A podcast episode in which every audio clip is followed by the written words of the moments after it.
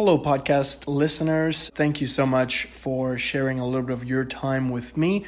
Hopefully, some of these tips are helping you in your daily lives to take better photos of your friends, families, and all that fun stuff. Um, in order to provide better context, whenever you do have the opportunity, feel free to swing by my YouTube channel, youtube.com forward slash EMT films. The link is in the description in every podcast. Uh, also, follow me on Instagram where I post behind the scenes on everything that you hear or see in my different outlets. Thank you so much. Have a fantastic day.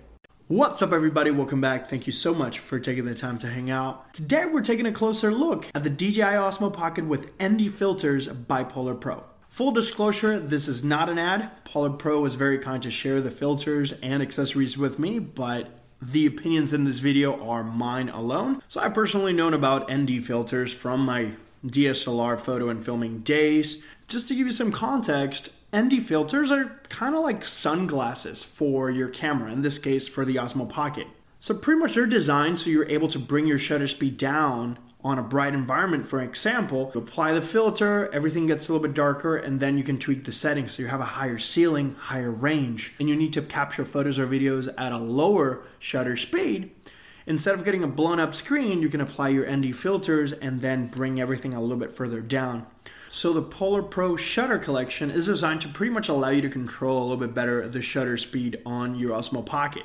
Now, this package comes with three different filters ND4, 8, and 16. And they pretty much bring your shutter speed down two, three, or four stops, makes everything a little bit darker. I feel that this is fantastic on super bright situations if you're trying to follow specific shutter speed for whatever type of content you're trying to do. If you want a little bit more cinematic controlled shutter speed, you want your variable shutter speed to go up and down locking it in the Pro mode on the Osmo Pocket while using one of the filters will definitely get you there in a more consistent manner. Now, the cool thing about this specific shutter collection is that it doesn't really alter the look of your footage. It maintains that natural look, which is awesome because now the Osmo Pocket supports a cine style, cine like, flatter color profile. This will maintain the integrity of your footage, whether you're in the original color profile or you're in the cine like color profile.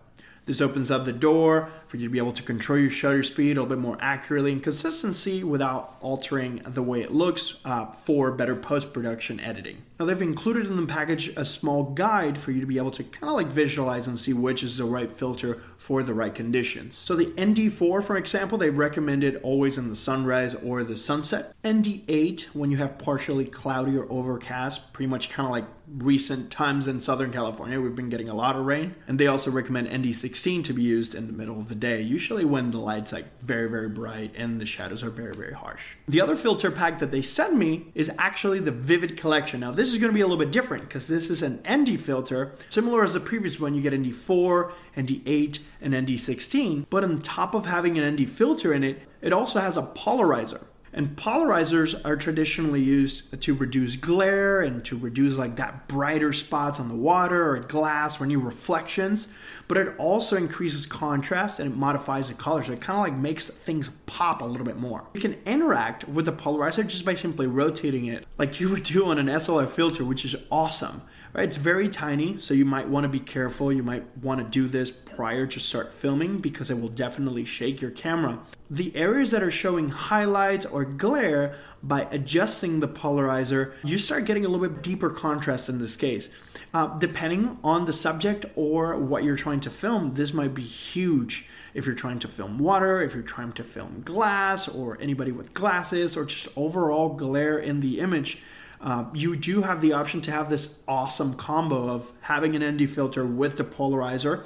If it's super bright, you can you know throw in the ND16 or or ND8 depending on the time of day that you're shooting, and then combine it with the polarizer. You can tweak your settings, tweak your shutter speed, for example, bring it down so you can get better motion blur for any waterfalls, any ocean uh, videos. And if it's super bright, you can crank your shutter speed and get awesome cinematics. So you can follow the 180 rule. At times, I don't follow this rule because I don't want those things to get in the way of just me capturing the moment. So at times, I just leave it in auto and just capture what I can, how I can. I kind of trust the Osmo Pocket at this point to make the right decisions in terms of settings.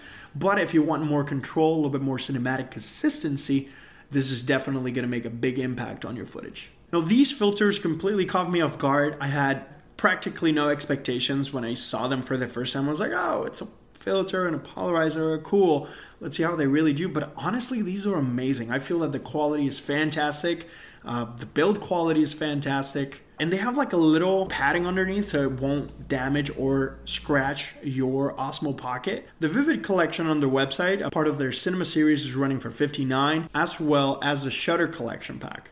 Another detail that caught my attention is that they're rated for up to 35 miles of movement. So if I ever get one of my Sweet Super 73 bikes or a skateboard or something like that, they've been tested for them just to stay magnetically attached. I would, you know, exercise some caution, but you know, that's really cool. Even if you're running, moving around, the lenses are pretty much designed to stay on your Osmo Pocket.